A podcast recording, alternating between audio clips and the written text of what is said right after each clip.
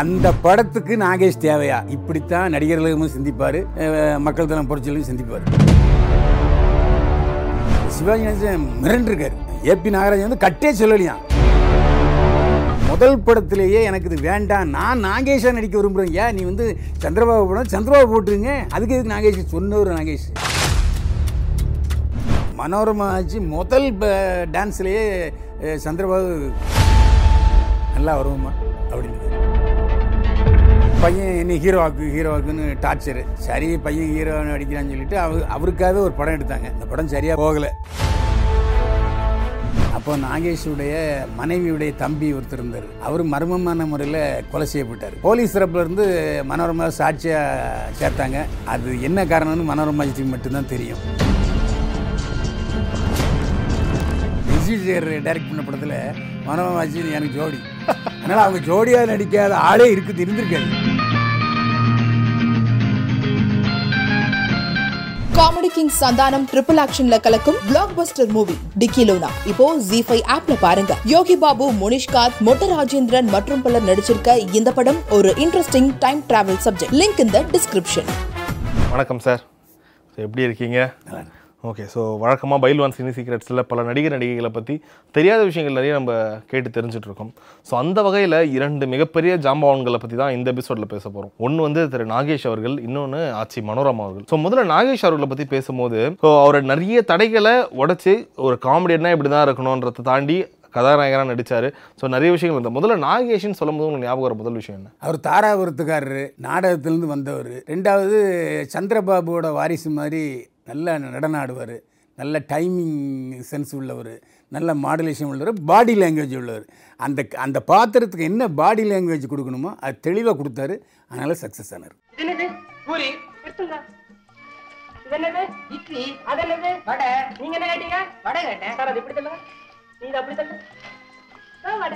இன்னும் சொல்ல போனால் நாகேஷ் என்பவர் உள்ளே வந்ததுக்கான காரணமும் ஸ்ரீதருக்கு நல்லா தெரியும். ஏன்னா ஸ்ரீதர் வந்து தங்கவேலுடைய பயங்கர ஃபேன் அதாவது அவருடைய எல்லா படங்களுமே வந்து அவர் இருப்பார். அந்த சமயத்தில் அவருக்கு நெஞ்சில் ஒரு ஆலயத்தில் வந்து தங்கவேலு கால் ஷீட் கிடைக்கல.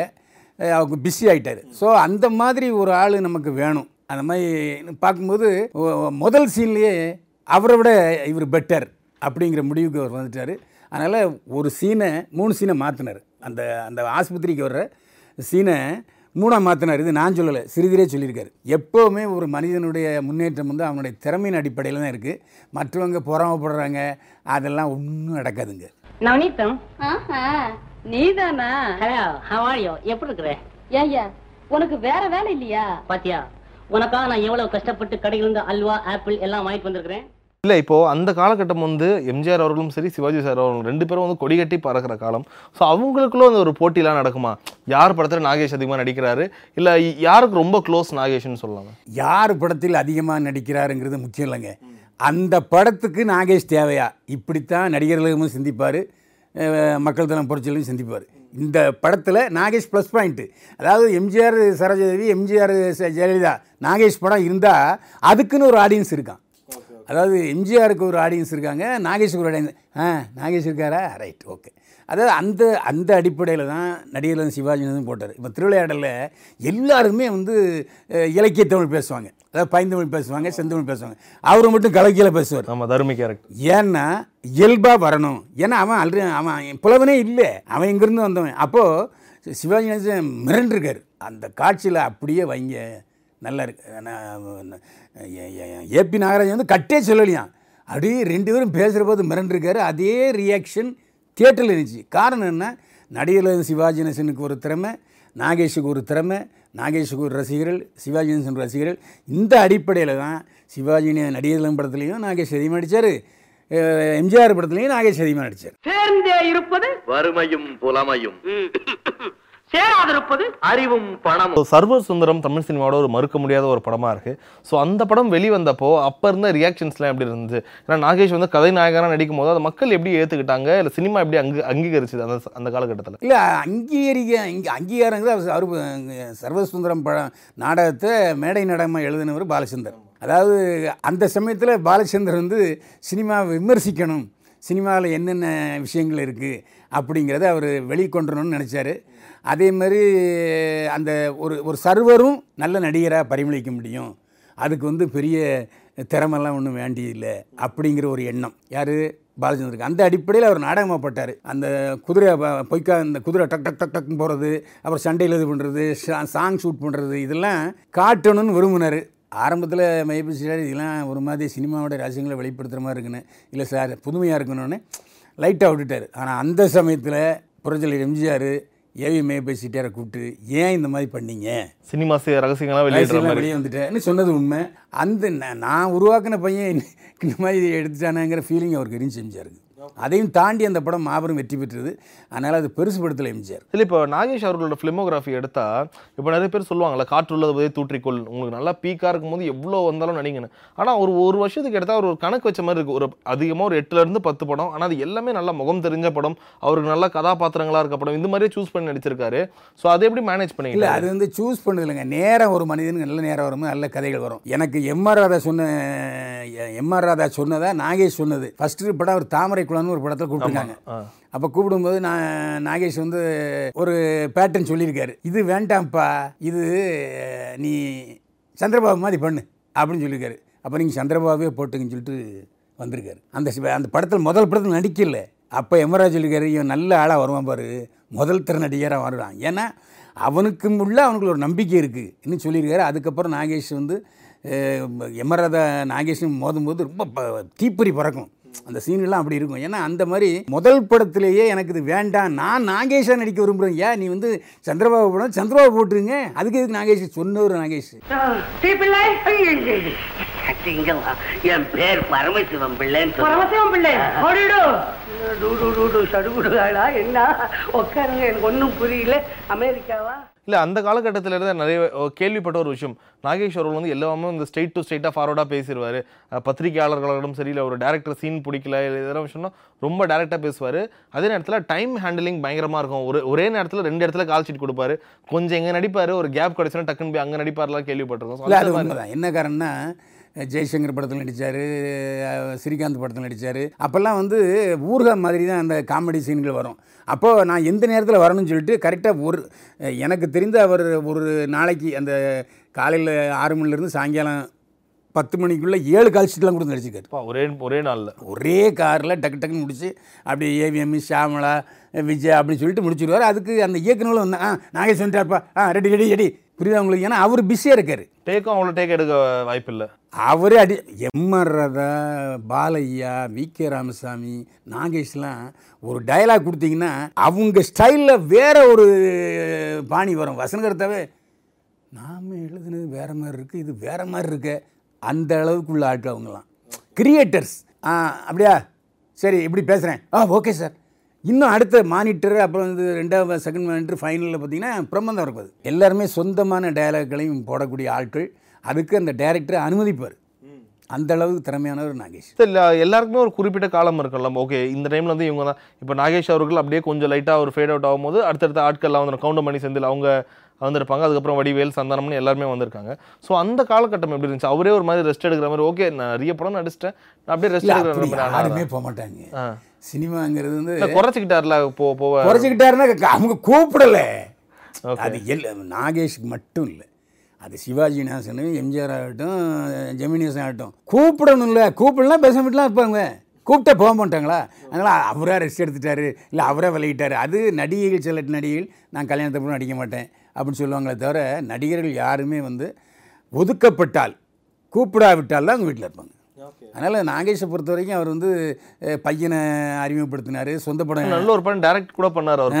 ஆமாம் ஆனந்த் அவர் அவர் பையன் மிகச்சிறந்த ஆனந்த் பாபு வந்து அந்த காலகட்டத்தில் நடிகர்கள் நடிகைகள் இப்ப திருமண வரவேற்புலலாம் அவர் தான் டான்ஸ் ஆடுவார் ஆமாம் அவர் ஆனா அந்த படம் பெருசா போலியா அவர் யார் சொன்னா முதல் படம் டிஸ்கோ டான்ஸர் அட்டேங்க அப்பா தூள் பறத்துச்சு அதாவது என்ன அதை பிரபுதேவா வந்தார்ல? அதுக்கெல்லாம் முன்னாடியே. ஆ, முன்னாடி. பிரபுதேவா எந்த பரபரப்பு ஏற்படுத்தினாரோ அதே பரபரப்பை ஆனந்த் பாபு ஏற்படுத்தினார். ஆனந்த் பாபு வராதுக்கு அவருடைய பலகீனம் ஒரு காரணம். மற்றபடி அவர் படங்கள் எல்லாமே நல்லா தான் போச்சு. ஏன் புது வருஷம் நல்லா போகலையா? அதனால் அவருடைய பையனும் நல்லா தான் நடித்தார்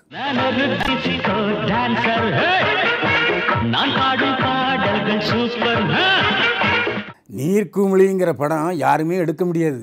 அது வந்து ஒரு ரொம்ப ஸ்லோ சப்ஜெக்ட்டு ஆனால் அதில் ஒரு காமெடியினை போடுறாரு. போட்டு அந்த காமெடியின் மூலமாக அந்த சோகத்தை வரவழைக்கிறாரு. அந்த சோகத்தில் ஒரு சுகத்தையும் பார்க்குறாரு. நீங்கள் இருக்குமொழி பார்த்தீங்கன்னா அவர் வந்து அவரு தான் சோகத்தை அனுப்பிப்பார். நான் நமக்கு வந்து சந்தோஷம் கொடுப்பார். அந்த மாதிரியான ஒரு படங்கள். அதாவது அது நிறைய ஆங்கில படங்கள் பார்த்து பார்த்து பார்த்து பார்த்து பார்த்து அது தமிழ் படத்தில் கில்லாடி கே. பாலச்சந்தர். ஒரு மாத்திரை தான் கொடுத்துருப்பேன். பாக்கி ரெண்டு மாத்திரைங்க. வீட்டுக்கு எடுத்துட்டு போயிட்டியா சைடு ஒரு வேலைக்கு ஒரு மாத்திரை தான் கொடுக்க சொல்லிருக்காரு புரியுதா? ஆஹா அழகான பெண் எதை சொன்னாலும் நல்லா புரியுமே. நீ சொல்றது? அவருடைய நாட்டு புறம் ஒரு நாட்டு மட்டும் எடுத்துக்கிடுவார். மற்றபடி அப்படியே தமிழ் ஆங்கில படங்களை வெளிநாட்டு படங்களை தமிழ் படுத்தி வெற்றி பெறுறதுல நம்பர் ஒன் ஆள் பாலச்சந்தர். அதில் நாகேஷும் உண்டு. இதை இப்போ டிஸ்கஸ் பண்ணும்போது என்னடா எப்படி பண்ணிக்கலாம்டா சரிடா அப்படிங்கிற மாதிரி அவங்க ரெண்டு பேரும் என் பூவா தலையில் ஜெய்சங்கரும் நாகேஷன் தான். ஜெய்சங்கர் தான் ஆக்சுவலாக கதாநாயகன் பூவா தலையில். ஆனால் ஓவர் டேக் பண்ணுறது நாகேஷ் பண்ணிகிட்டு இருப்பார். ஏன்னா அதிகமாக அந்த வரலட்சுமி டார்ச்சர் கொடுக்குறது நாகேஷாக இருக்கும். அந்த மாதிரி ஜெய்சங்கர் அதை ஒத்துக்கிடுவார். சரி நாகேஷுக்கு அந்த இடத்துல ஒரு ஃபோர்ஸ் இருக்குது அவருக்கு அந்த திறமையை காட்டக்கூடிய சந்தர்ப்பம் இருக்குன்னு ஜெய்சங்கரும் விட்டு கொடுத்தாரு. அதனால் அவர் எல்லா முத்துராமன் படங்களும் சரி ஏன் எம்ஜிஆர் படங்களே சில சீனில் வந்து எம்ஜிஆர் அவாய்ட் பண்ணிடுவார். ஆம்பளையா? இந்த வீட்லயே நான் ஒருத்தன் தான் ஆம்பளை. என்ன பத்தி என்ன பேச்சு? நேத்து வந்து புதிர வண்டிக்கார பைய உனக்கு என்னடா இதெல்லாம்? அண்ட் இப்போ அவர்கள் பத்தி பேசும்போது மனோரமா ஆட்சியை பத்தியும் பேசாம இருக்க முடியாது. ஸோ இவங்க ரெண்டு பேர் காம்போவுக்கு இப்போ வரைக்கும் தமிழ் சினிமால ஈடு இணையில இல்லைன்னு சொல்லலாம். அதுவும் குறிப்பா மனோரமா அவங்களுடைய இடம் வந்து இப்போ வரைக்கும் தமிழ் சினிமால காமெடியன் ஒரு ஆக்ட்ரஸ்னு சொல்லும் போது மனோரமா கோவை சரலன் அடுத்தது அந்த இடம் வந்து இப்போ வரைக்கும் ஒரு கேள்விக்குறியான இடமா தான் இருக்கு. ஸோ மனோரமா ஆரம்ப கால காலத்துல அவங்க இப்போ கண்ணதாசன் அவர்களால தான் அறிமுகப்படுத்துறாங்க. ஸோ அதுக்கப்புறம் அவங்க என்ன எண்ணத்துல முன்னாடியே அவங்க இந்த சின்ன பொண்ணாக இருக்கும்போது நிறைய கோயில் திருவிழாக்களில் பாடியிருக்காங்க. அப்படி ஒரு திருவிழாவில் பேச போன க கண்ணாசன் ஆச்சி மனோரமாவுடைய பாடலை கேட்டு இது நல்லா பாடுதே இனி சினிமாவுக்கு ஆமா அப்படி சொல்லி சினிமாவுக்கு அழைச்சாரு. அதன் பேரில் அழைப்பின் பேரில் வந்துச்சு.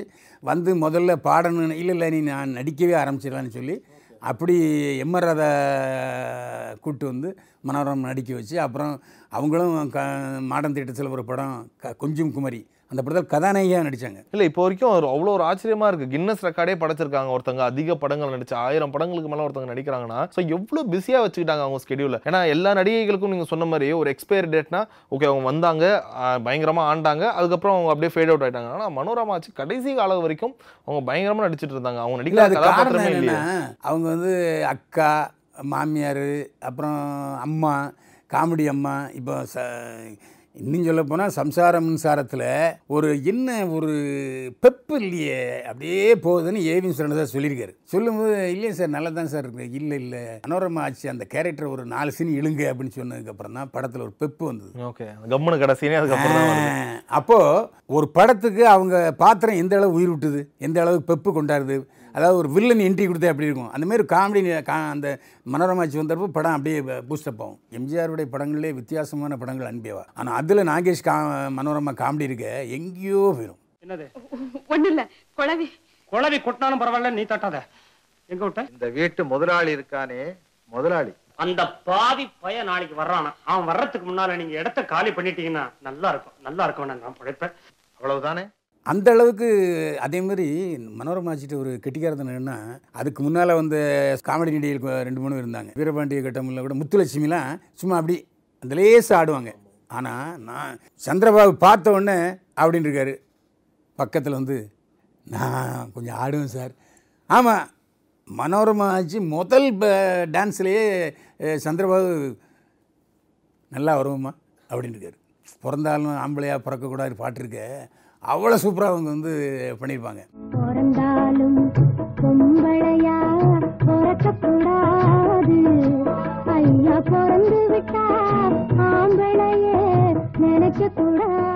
அதுக்கப்புறம் தான் நாகேஷ் கூட அவங்க வந்து நாகேஷும் நடிகை அந்த டான்ஸில் வல்லவர். கொஞ்சம் கூட நாகேஷுக்கு சளைக்காமல் கொடுத்து ஆடுவாங்க மனோரமா. அது பெரிய விஷயம் இல்லையா? கண்டிப்பா கண்டிப்பா. ஆ, ஒரு கிராமத்துலேருந்து வந்து இன்னும் சொல்ல போனால் அவங்க வந்து அந்த செட்டியார் சமூகம் ஆட்சி சமூகமே கிடையாது. ஆனாலும் அந்த பேச்சை முதற்கொண்டு சேவியங்கள் எல்லாம் ஆட்சி ஆட்சின்னு சொல்லி அவங்க ஆட்சி ஆக்கிட்டாங்க. இல்ல இன்னொரு ஆச்சரியமான விஷயம் என்னன்னா இப்ப பில்லா படத்துல மனோரமாவும் ரஜினி சாரும் ஒரு ஒரு டான்ஸ் ஆடுவாங்க. பயங்கரமா இருக்கும் அந்த பாட்டு. அந்த படம் வந்து ஒரு பத்து வருஷத்துக்கு அப்புறம் அண்ணாமலை ஒரு பத்து பன்னெண்டு வருஷம் வச்சுக்கலாமே. அதுக்கப்புறம் அண்ணாமலை அது போன்ற படங்கள்ல வேற. அந்த மனோரமா ஆட்சி வந்து ரஜினிகாந்த் படத்தில் பில்லா படத்தில் வருவாங்கல்ல. அது ஆக்சுவலாக பிரான் பண்ணார் ஹிந்தியில். அதை வந்து அப்படியே பாலாஜி பார்த்துட்டு இது பிரான் பண்ணால் ஒரு மாதிரி ரஃப்பாக போன மாதிரி இருக்கும். கொஞ்சம் காமெடியாக பண்ணி ஆட்சியை போட்டு போவோம்னா முத நாளே சுக்ஸ super success okay okay okay அந்த இந்தி படத்தில் கேரக்டர் ஆணை பெண்ணாக மாற்றிட்டாரு பாலாஜி. அந்த அதுக்குன்னே ஒரு அதே மாதிரி கமலஹாசன் படத்துலையும் ஒரு அந்த மாதிரி ஒரு கேரக்டர் வரும். அதுக்கு என்ன காரணம்னா சவால்ல அங்கே பில்லா இங்கே சவால். ரெண்டும் அவர் எடுத்த படம் தான். அப்படிப்பட்ட சூழ்நிலை அவங்க வந்து அதுக்கும் அந்த நீங்கள் அபூர்வ சோழல் அதில் என்ன ஆட்டம் ஆடி இருக்கும்? பேர் வச்ச அத்தாவை மறப்பேன்னு பாட்டுக்கு. அதெல்லாம் அந்த நீங்கள் மனோரமாவை விட்டு ஆல்டர்னேட்டிவ் மாற்றி யாருன்னு கிடையவே கிடையாது. கண்டிப்பா அவங்க தான் ஐயோ ஐயோ ஐயோ என் புள்ளைய இசுக்குன்னு வந்துட்டாங்களே நான் என்ன பண்ணுவேன்? யோ இன்ஸ்பெக்டர் நான் உனக்கு சாபம் கொடுக்கறேன் கேட்டுக்க. எப்படி எம் ராதா ஒரு ஸ்டைல் இருக்கோ ஒரு ஸ்டைல் இருக்கோ தேங்காய் சினிமா ஸ்டைல் அதே மாதிரி மனோரமா ஆட்சி கேரக்டரை வேற யாரும் செய்ய முடியுமா? முடியாது. இல்ல அவங்க அதனால தான் தெலுங்குக்கு போனாங்க அவங்க. Okay okay. தெலுங்குலையும் சரி அவங்களுக்கு என்னப்பா எனக்கு தெலுங்கு தெரியாது பரவாயில்ல. அதுக்கப்புறம் தெலுங்குலையும் பெரிய ரவுண்டு வந்தாங்க மனோரமா. அப்படியா? லேட்டர் பீரியடில் அறுபத்தி அறுபது வயசுக்கு மேலே தெலுங்குல ஒரு ரவுண்டு வந்தாங்க மனோரமாச்சு இல்லை அவங்க எப்படி அதை அடாப்ட் பண்ணிக்கிட்டாங்க? ஏன்னா இப்போ ஒரு எக்ஸாம்பிளுக்காக தான் நான் பில்லா அது சொன்னேன். இப்போ அதில் அவ்வளோ ஆட்டம் போடுறவங்க ஒரு பத்து பன்னெண்டு வருஷத்துல அண்ணாமலையில் அவ்வளோ ஒரு வயசான ஒரு அம்மாவும் நடிச்சிருப்பாங்க. ரஜினிகாந்தே அதில் வயசானவராக இருப்பார். அதில் ஒரு வயசான அம்மாவும் நடிச்சிருப்பாங்க. ஸோ அவங்க ரொம்ப சீக்கிரம் ஈஸியாக அடாப்ட் பண்ணிக்கிட்டாங்களா? அவங்க வந்து இந்த வயசு தானே நடிப்பேன் இந்த கதாபாத்திரம் நடிப்பேன்ற மாதிரி ஒரு இதுவே வச்சுக்கலையா அவங்களுக்கு? ஏங்க என்றும் பானாருன்னு எம்ஜிஆரை பற்றி பாடினாங்க. அதே மாதிரி இவங்களும் அந்த வயசு அவங்க கணக்கிடவே இல்லை. நாம் என்றைக்கும் முப்பத்தாறு வயசா இன்றைக்கும் அதே கரெக்டாக வச்சுக்கோங்க நான் வந்து அவுட்டோரில் அவங்களோட கிட்டத்தட்ட பல படங்களில் மூணு நாள் நாலு நாள் பத்து நாள் தங்கியிருக்கேன். அந்த மாதிரி அவங்க ஒரு நைட்டில் வந்து ஆலிவ் ஆயில் போட்டுக்கிட்டு அந்த தன்னுடைய உடம்பை ப- அதே மாதிரி காலையில் வாக்கிங் போகிறதெல்லாம் ரொம்ப மெயின்டைன் பண்ணாங்க. அதனால் அதில் எந்த இதையும் குறை சொல்ல முடியாது. மனோரமா ஆட்சியை பொறுத்த வரைக்கும் வாழ்க்கை தான் அவங்களுக்கு சரியாக அமையலையே தவிர மற்றபடி அவங்களுக்கு பையனும் சரியாக அமையல அவங்க அவங்களும் பையனை வச்சு படம்லாம் இது பண்ணாங்கல்ல? பையன் முதல்ல விசு படத்தில் நடித்தார் ரஜினிகாந்த் நடிச்சிருப்பார் சம்சாரம் சாரம் தான் நினைக்கிறேன். ரஜினிகாந்த் நடிச்சிருப்பார் அதுக்கப்புறம் மனோரமா ஆட்சி பையன் பூபதி வந்து கொஞ்சம் சினிமாவில் நடிக்கலாம் அப்படிங்கிற ஒரு ஆசை இருந்துச்சு. ஏன்னா அப்பாவும் நடிகர் ம அம்மாவும் நடிகருங்கனால. ஆரம்பத்தில் சம்சாரம் சாரம் படத்தில் விசு ரஜினி ரசிகராக அவர் கொடுத்தாரு. நல்லா நடிச்சிருப்பார் அப்புறம் பையன் என்ன ஹீரோவாக்கு ஹீரோவாக்குன்னு டார்ச்சரு. சரி பையன் ஹீரோ நடிக்கிறான்னு சொல்லிட்டு அவ அவருக்காகவே ஒரு படம் எடுத்தாங்க. அந்த படம் சரியாக போ போகலை. அதுக்கப்புறம் அப்படியே விட்டாங்க அவங்களுக்கு பையனும் சரியில்லை கணவனும் சரியில்லை. ஆனாலும் அதையெல்லாம் மீறி அந்த சோ சொந்த எந்த ஒரு இடத்துலயும் அந்த கேப்னே விடல அவங்க. ஓகே ஓகே அதாவது ஒன்றும் சொல்லல. பாட்டி சொல்லை தட்டாதேங்கிற படத்தில் பாண்டியராஜன் கதை நாயகன். ஆனால் கதையை நகர்த்துற பூரா மனோரமா மனோராஜ் தானே. அதனால் பல படங்கள் அவங்களுக்காகவே ஓடிச்சு அவங்களுக்காகவே வந்து பாத்திரங்கள் எழுதப்பட்டன. மனோரமா இருந்தாலே பார்க்குறதுக்கு ஆட்கள் ஜனங்க இருந்தாங்க. அதேமாதிரி அவங்க வாழ்க்கையில் வந்து ஒரு குறிப்பிடத்தக்க அம்சம் தெரியாமல் ஜெயலலிதா முதலமைச்சராக இருக்கும்போது தேர்தல் பிரச்சாரத்தில் அவங்களுக்காக போய் சப்போர்ட் பண்ணாங்க. பேசி கொஞ்சம் பூபதியுடைய இந்த தார் குத்து வச்சு குத்துன மாதிரி ரஜினி பற்றி பேசி ரஜினி பற்றி பேசிங்கன்னு உடனே அது வீடியோவிலே வந்துச்சு. ஆனால் அதை பெருந்தன்மை எடுத்துக்கிட்டார் சூப்பர் ஸ்டார் ரஜினிகாந்த். எல்லாருமே மனோரமா ஆட்சியை போடுறதுக்கு பயந்தாங்க. மனோரமா ஒரு மாதிரி கசமசன்னு பேச ஆரம்பிச்சோடனே ஒரு நல்ல நடிகை நம்மளை திட்டின ஒரே காரணத்துக்காக போயிடக்கூடாதுன்னு அவரே அண்ணாமலையில் கூப்பிட்டு போட்டார். அந்த கேரக்டரை ரஜினிகாந்த் கூப்பிட்டு போட்டார். அதனால தான் ரஜினிகாந்த் அடுத்த கட்டத்துக்கு போனார். இனியா தன் தன்னை ரஜினிகாந்தை பற்றி ஃபுல்லாக தமிழ்நாடு முழுக்க திட்டி பேசின மனோரமாவுக்கு மறுபடியும் தன்னுடைய படத்தில் முக்கிய வேஷம் கொடுத்துருக்காரு சூப்பர் ஸ்டார்னு சொல்லி அவர் வேற கட்டத்துக்கு போயிட்டார். அண்ட் அதே போல ஆச்சி மனோரமா அவர்கள் கூட தமிழ் சினிமால அவங்களுக்கு ரொம்ப க்ளோஸா இருக்கட்டும் இல்ல அவங்க கூட எந்த படம் நடிச்சிருந்தாலும் அவங்க எல்லாரோட மரணத்துக்கும் போவாங்கல்ல? ஆமாம் அதாவது எல்லாரோடையுமே அதாவது மனோரமாச்சு எல்லாத்துலேயும் கலகலாக பேசுவாங்க. என் கூட கூட ஒரு படத்தில் ஜோடி அடிச்சாங்க. மனோரமாச்சு சொன்னாங்க பா பா என்ன படங்கள் பற்றி எஸ்வி சேகர் டைரக்ட் பண்ண படத்தில் மனோரமாச்சு எனக்கு ஜோடி. அதனால் அவங்க ஜோடியாக நடிக்காத ஆளே இருக்குது இருந்திருக்காது. அதே மாதிரி யாரோடையும் அதை ஜாடிக்கு ஏற்ற முடிங்கிறதுல எந்த ஜாடிக்கும் ஏற்ற முடியாருன்னா மனோரமாச்சு தான். இல்லை இன்ஃபேக்ட் விஜயகுமார் அவரோட மனைவி மஞ்சுளா இறக்கும் போதும் மனோரமா அவ்வளோ உடம்பு சரியாம இருந்தாங்க. அவ்வளோ அவங்க உடம்பு அவங்க வரும்போதே தெரியும் அவ்வளோ ஆடி அசைஞ்சு வருவாங்க. பட் இருந்தாலும் கண்டிப்பா வந்தாவருன்ற அவங்க ப்ரெசன்ஸ் காட்டுறன்ற ஒரு விஷயம்லாம் ரொம்ப பாராட்ட வேண்டிய ஒரு விஷயம் இல்லை அவங்க. ஆமாம் அதே மாதிரி ஜெயலலிதா பெரும்பாலான நட்சத்திரங்கள் மரணத்துக்கு போக மாட்டாங்க. ஆனால் மனோரமா ஆட்சி அஹ், மரணத்துக்கு வந்திருந்தாங்க. அண்ட் அதே போல நாகேஷ் அவரோட மரணமும் ஸோ கடைசி கொஞ்ச நாள்ல ஒரு உடம்பு சரியாம இருந்தாரு. கடைசியா தசாவதாரம். கடைசியில் வந்து அவர் மிகப்பெரிய ஆன்மீகவாதி ஆயிட்டார் அவர் அதாவது அவர் வந்து அவருடைய மனைவி வந்து ரெஜினா வந்து கிறிஸ்டின் அதனால் கிட்டத்தட்ட ஒரு கிறிஸ்டின் மாதிரியே வாழ்ந்தார். ஆனால் அதுக்கப்புறம் கடைசியில் ஒரு பத்து வருஷம் பார்த்தீங்கன்னா மிகப்பெரிய ஆன்மீகவாதி ஆயிட்டாரு பெரும்பான்மையான இடங்க நேரங்களை த சாமியாரோட செலவு பண்ணுவார். அப்படி ஒரு க ஏன்னா அந்த மதுவை மறக்கணும் அப்படிங்கிறதுக்காகவே அந்த ஆன்மீகத்தில் மூழ்கிட்டார் நாகேஷ். இல்லை பல பேர் சொல்லி கேள்விப்பட்டிருக்கேன். நாகேஷ் அவர்களை போல ஒரு செயின் ஸ்மோக்கரை பார்க்கவே முடியாது. கையில் சிகரெட் இல்லாமல் பார்க்கவே முடியாதுன்னு. ரெண்டு பேர் ஒன்று கேபி இன்னொன்று நாகேஷ். அதுமே அவ அந்த குரூப்பு ஜெமினினேசன் பாலாஜி எல்லாருமே அந்த செயின் ஸ்மோக்கர் பார்த்தியா நான் இப்போ தான் மறந்தேன். ஆ எடுத்துட்டியா? கொண்டா. பாலாஜி கேட்டுப்பாரு. ஏடா இப்போ தான் ஒரு அஞ்சு நிமிஷம் ஆச்சு. இந்த நீ ஆரம்பிச்சியா கொண்டா. அப்படின்லாம் ஒரு அவங்களுக்குள்ள அந்த நடிப்பினுடைய களைப்பு போக்குறது அந்த புகைங்கிற ஒரு மாதிரி. நாளைக்கு எல்லாருமே சீக்கிர ஜெய- நாகேஷ் கூட தேங்காய் சீனிவாசன் அப்புறம் ஜெய்சங்கர் ரவிச்சந்திரன் எல்லாருமே சரி செயின் ஸ்மோக்கர்ஸ் அப்போ ட்ரிபிள் ஃபைவ் எல்லாருக்கும் கொடுத்துருவாங்க. ஷூட்டிங்கில் தயாரிப்புல செலவில் ட்ரிபிள் ஃபைவ்ல தான் கொடுத்துருவாங்க. அதை முதல்ல காலி பண்ணுறது யாரும் நாகேஷ் தான் காலி பண்ணுவாங்க ஏன் அந்த அந்த பிராண்ட் அவ்வளோ ஒரு குறிப்பிட்ட ஒரு இதுவா அந்த டைமில் அந்த டைமில் வந்து அது ஏதோ என்ன என்ன எனக்கு சிகரெட் குடிச்ச பழம் கிடையாது. அதாவது அந்த நம்பர் ஒன் ஆட்கள் பூரா பார்த்தீங்கன்னா ட்ரிபிள் ஃபைவ் குடிப்பாங்க. அது சிங்கப்பூர்லேருந்து பெருசாக பன்னெண்டு கட்டு வரும். அதை காலையிலே ப்ரொடக்ஷன் தூக்கிட்டு வரும் எப்பா இது அவருக்கு இது அவருக்குன்னு பிரித்து கொடுப்பாரு. நாகேஷுக்கு மட்டும் ரெண்டு கொடுத்துறப்பா அப்படின்றாரு இதெல்லாம் பார்த்துருக்கேன். அதனால் செய் அது பாலச்சந்தர் கூட டாக்டர் இனிமேல் நீங்கள் குடிச்சிங்கன்னா அப்படின்னு நாளை நிறுத்திடுறேன் நிறுத்திட்டார். ஆனால் நாகேஷ் அதை கட்டத்தை தாண்டிட்டார். ஸோ எல்லாம் ஓகேனா ஒரு விஷயம் நம்ம கேள்விப்பட்ட விஷயம். இன்ஃபேக்ட் நீங்களும் முன்னாடி ஒரு இன்டர்வியூல அரசல் படசலாக சொல்லி கேள்விப்பட்ட விஷயம். இவங்க ரெண்டு பேரும் இவ்வளோ படங்கள் ஒன்றா நடிச்சிருந்தாலும் நாகேஷன் மனோரமா அவங்களுக்கு ஒரு சின்ன ஒரு விரிசல் ஏற்பட்டுச்சாமே அப்படியா? அதாவது அதாங்க ஏழரை சனிங்கிறது விதி வசத்தால் ரெண்டு பேரும் பிரிஞ்சாங்க. ஏன்னா அப்போ நாகேஷுடைய மனைவியுடைய தம்பி ஒருத்தர் இருந்தார். அவர் மர்மமான முறையில் கொலை செய்யப்பட்டார். அந்த கொலை வழக்கு ரொம்ப தீவிரமாக நாகேஷ் மேலே பழி மாறி போயிட்டு இருந்தது. அப்போ முதலமைச்சர் எம்ஜிஆர். போயிட்டு இருக்கும்போது போலீஸ் தரப்புலேருந்து மனோரமா சாட்சியாக சேர்த்தாங்க. ஆனால் நான் நீதிமன்ற சாட்சியில் வரமாட்டேன் அப்படின்னு நான் மனோரமா மறுத்துட்டாங்க. அது என்ன காரணம்னு மனோரமாஜிக்கு மட்டும்தான் தெரியும். நன்மை என்னுடைய கேஸில் ஏன் என்னையை அக்யூஸ்டாக போட்டிருக்காங்க எனக்கு ஆதரவாக சாட்சி சொல்ல மனோரமா வரலையே அப்படிங்கிற ஒரே காரணத்துக்காக தான் அந்த மனோரமா ஆட்சியும் நாகேஷ் ஜோடியும் பிரிஞ்சாங்க. ஓகே. அதுக்கப்புறம் சரியாயிட்டாங்களா? ஆமாம் அதுக்கப்புறம் முதலமைச்சர் இருந்தார். ஒன்றும் சாட்சிகள் ஒன்றும் பெருசாக இல்லை. அதனால் நாகேஷ் விடுதலை ஆயிட்டார். அந்த கேஸும் ஏதோ ரெண்டு பேர் மாட்டிக்கிட்டு தண்டனை அனுப்பிச்சாங்க ஸோ கண்டிப்பாக இந்த நிகழ்ச்சி மூலமாக மனோரமாவாக இருக்கட்டும் நாகேஷ் சாராக இருக்கட்டும் ரெண்டு பேரை பற்றி நிறைய தெரியாத விஷயங்கள் எங்களுக்காக பகிர்ந்துக்கிட்டீங்க. இல்லை ஒரு விஷயம் நான் இந்த பதிவு மூலமாக சொல்ல விரும்புகிறேன் நான் திரும்ப திரும்ப சொல்கிறேன் நான் அவதூறு பேசுவதே இல்லை பொய் பேசுவதே இல்லை. சில நேரங்களில் இந்த மாதிரி பதிவுகளில் அவங்க வாழ்க்கையில் நடைபெற்ற சில சம்பவங்கள் எதிர்மறையாக இருக்குமேனால் அது அவர்கள் பொறுப்பே தவிர நான் பொறுப்பு இல்லை. ஓகே கண்டிப்பா. இந்த எபிசோட நம்ம அது எதுவுமே பேசலன்னு நினைக்கிறேன். கண்டிப்பா கண்டிப்பா கண்டிப்பா. ஸோ நாகேஷ் and மனோரமா இவங்க ரெண்டு பேருடைய நடிப்பும் சரி அவங்களுடைய வாழ்க்கையும் சரி யாராலையும் மறக்க முடியாது. அவங்களுடைய புகழ் என்னைக்குமே நிலைச்சு ஆமாம் டிவியில் படங்கள் போடுறதுலேருந்து ஓடிடியிலேருந்து டிவியிலேருந்து டிவி இருக்கிற வரைக்கும் நிச்சயமாக நாகேஷ் மனோரமா வந்து வாழ்ந்துட்டு தான் இருக்காங்க. இப்போ உள்ள ஜனங்க யார்? ஹூஸ் இஸ் ஆக்டர் நாகேஷ் அப்படின்னு பசங்களும் கேட்குறாங்க இல்லையா? அதனால் அதாவது இந்த பகுதியினுடைய நிறைவு எப்படின்னா கலைஞனுக்கு அழிவு கிடையவே கிடையாது. நான் நிரந்தரமானவன் அழிவதில்லை. கண்ணாசன் சொன்னார் இல்லையா?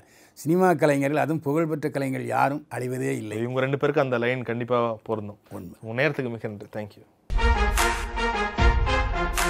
அண்ணே கார்த்தினே நல்லா வருமானே நல்லா அடிப்போம் நானே. நீங்கள் கவலைப்படாதீங்க. சூப்பராக நடிப்பீங்க. இப்படியே நடிங்க. நீ என்ன தெரியுதோ அதை மட்டும் பண்ணுங்க போதும்.